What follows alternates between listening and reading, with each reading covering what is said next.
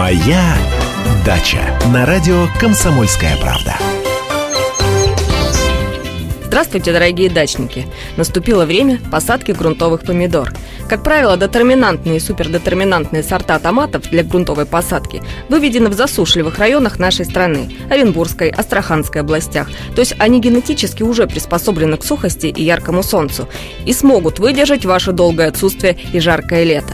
Эти кустики томатов не вырастают больше полутора метров, поскольку рост их останавливается почти сразу после первых завязей. Они выпускают глубокие корни и способны даже сами добыть себе пропитание и влагу, если их не поливать, скажем, дней 5. Обычно их даже не нужно подвязывать, но если кистей много, нужно будет подпереть томаты. К детерминантным сортам, то есть те, которые вызревают буквально за 2-2,5 теплых месяца, относятся дачник, дубок, огни Москвы и другие. У них нужно будет обрывать пасынки, а вот супердетерминантные сорта способны дать первый урожай уже через месяц и не нуждаются в посынковании. Это сыны героя, бонсай и бета.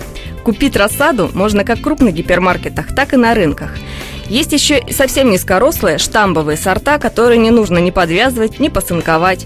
Это яблоко России, новичок, ракета и другие.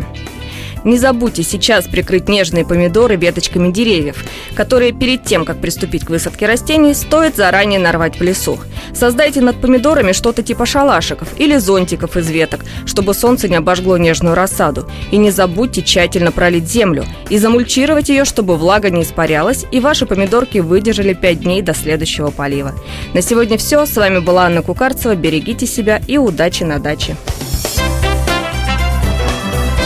Моя дача.